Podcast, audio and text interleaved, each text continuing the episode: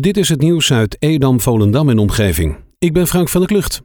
Premier Mark Rutte en minister van Volksgezondheid Hugo de Jong hebben gisteravond een persconferentie gegeven over de stijging van het aantal coronabesmettingen. Hierin is een aantal nieuwe maatregelen aangekondigd. Zo wordt een eerder versoepeling in de horeca teruggedraaid. Er moet binnen en buiten gebruik worden gemaakt van een zitplek. Aan de voorkant wordt het verplicht om naam en contactgegevens achter te laten. Als er bij een horecagelegenheid, pretpark of museum meerdere besmettingen plaatsvinden, kan deze voor maximaal twee weken worden gesloten. Daarnaast gaat er ook strenger gehandhaafd worden op mensen die terugkomen uit risicogebieden. Op Schiphol wordt een teststraat ingericht en mensen uit risicogebieden zullen bij de gate al worden gevraagd zich direct te laten testen.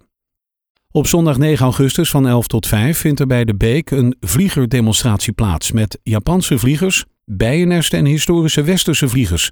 De toegang is gratis. Kinderen kunnen ook hun eigen vliegers meenemen om te vliegen. Daarnaast kunnen kinderen een slootje komen scheppen met een bioloog. De breek is te vinden aan de Etersheimer Braakweg 5 in Oosthuizen. Gisteren heeft kaasmaker Henry Willig een echte kaasbeleving geopend aan Spui 9 in Edam. De Kaarsjes van Edam. Hier leren bezoekers over Edammer kaas en het bijzondere pand waarin het eerbetoon zich bevindt. Wanneer bezoekers de gele route volgen, ontmoeten zij de boerin, de held van het verhaal. Ze is van oudsher verantwoordelijk voor het maken van de kaas en wist precies hoe ze die zo lekker mogelijk kon krijgen. Middels een audiotour kunnen bezoekers langs onder andere de geschiedenis van de kaas, de wereldveroveraar en de schatkamer. Ook is er een levensgrote koe die gemolken kan worden en leer je hoe je kaas moet maken en deze moet proeven. De provincie werkt aan het project N517 busbaan Zeddeweg. In dat project wordt de busbaan langs die weg verlengd om de doorstroming van het busverkeer te verbeteren. Naast het verlengen van de busbaan worden tevens onderhoudswerkzaamheden uitgevoerd. Het project is na zomer 2019 gestart en eind 2020 gereed. KWS Infra realiseert het werk in opdracht van de provincie. Vanaf aanstaande maandag starten ze met de werkzaamheden van fase 2. Het Waterlands Orgelfestijn heeft dit jaar geen publiek toegankelijke orgelconcerten, maar online uitzendingen op Facebook en YouTube. De online uitzendingen passen helemaal in het doel van de stichting om de orgelcultuur in de regio Waterland onder de aandacht te brengen van zo'n groot mogelijk publiek. Woensdagavond 12 augustus zijn zij te gast in de Grote Kerk van Oosthuizen. Willem Poot bespeelt dan een van Nederlands oudste orgels. Hij zal de gespeelde werken vooraf toelichten in woord en met de korte voorbeelden van opvallende klanken. Het online concert begint om 8 uur op de Facebookpagina van de Orgelkring. De kermis in Broek en Waterland is al jarenlang een traditie die ieder jaar weer zorgt voor veel gezelligheid in het dorp. Het college van BNB heeft op 4 augustus besloten een vergunning te verlenen voor het houden van de kermis. De kermis ziet er dit jaar door de coronacrisis wel wat anders uit dan voorgaande jaren.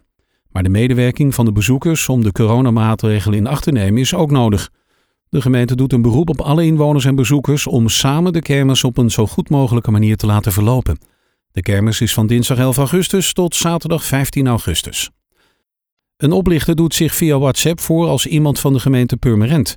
Deze persoon vraagt om vertrouwelijke informatie van Purmerenders en belooft hiervoor in ruil 500 euro. De berichten worden verspreid vanuit de WhatsApp-groep Purmerend Vragen App. De gemeente roept nadrukkelijk op om geen informatie te delen via deze of andere WhatsApp-groepen of links via WhatsApp. De gemeente is absoluut geen eigenaar of beheerder van de eerder genoemde WhatsApp-groep. De gemeente heeft melding gemaakt bij de politie.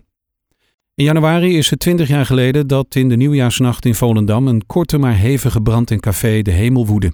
14 jonge mensen verloren het leven en meer dan 250 jongeren liepen ernstige verwonding op. 20 jaar na dato staat de gemeente Edam-Volendam voor de vraag hoe nu verder met herdenken. De burgemeester van Edam-Volendam, Lieke Sievers, ging op bezoek in Enschede naar het monument van de vuurwerkramp om inspiratie op te doen voor de herdenking van de ramp in Volendam. De politie heeft al 1200 tips binnengekregen over de Mazda 3 en de stukjes plastic die daar naar boven zijn gekomen in het onderzoek naar de dood van de 14-jarige Tamar. Op het internet worden verschillende stukjes plastic gelinkt aan het type auto waarnaar gezocht wordt. Dat bevestigt een woordvoerder van de politie naar aanleiding van vragen van NH Nieuws. In de video liet de politie weten op zoek te zijn naar de bestuurders van een zilverkleurige Mazda 3 hatchback die om drie uur s'nachts het parkeerterrein in Mark opkwam en daar twee uur lang in de auto zijn blijven zitten. Om half zes liepen ze langs de voorkant van de auto om een paar minuten later weer weg te rijden. Tot zover het nieuws uit Edam, Volendam en omgeving. Meer lokaal nieuws vindt u op de Love Kabelkrant, onze website of in de app.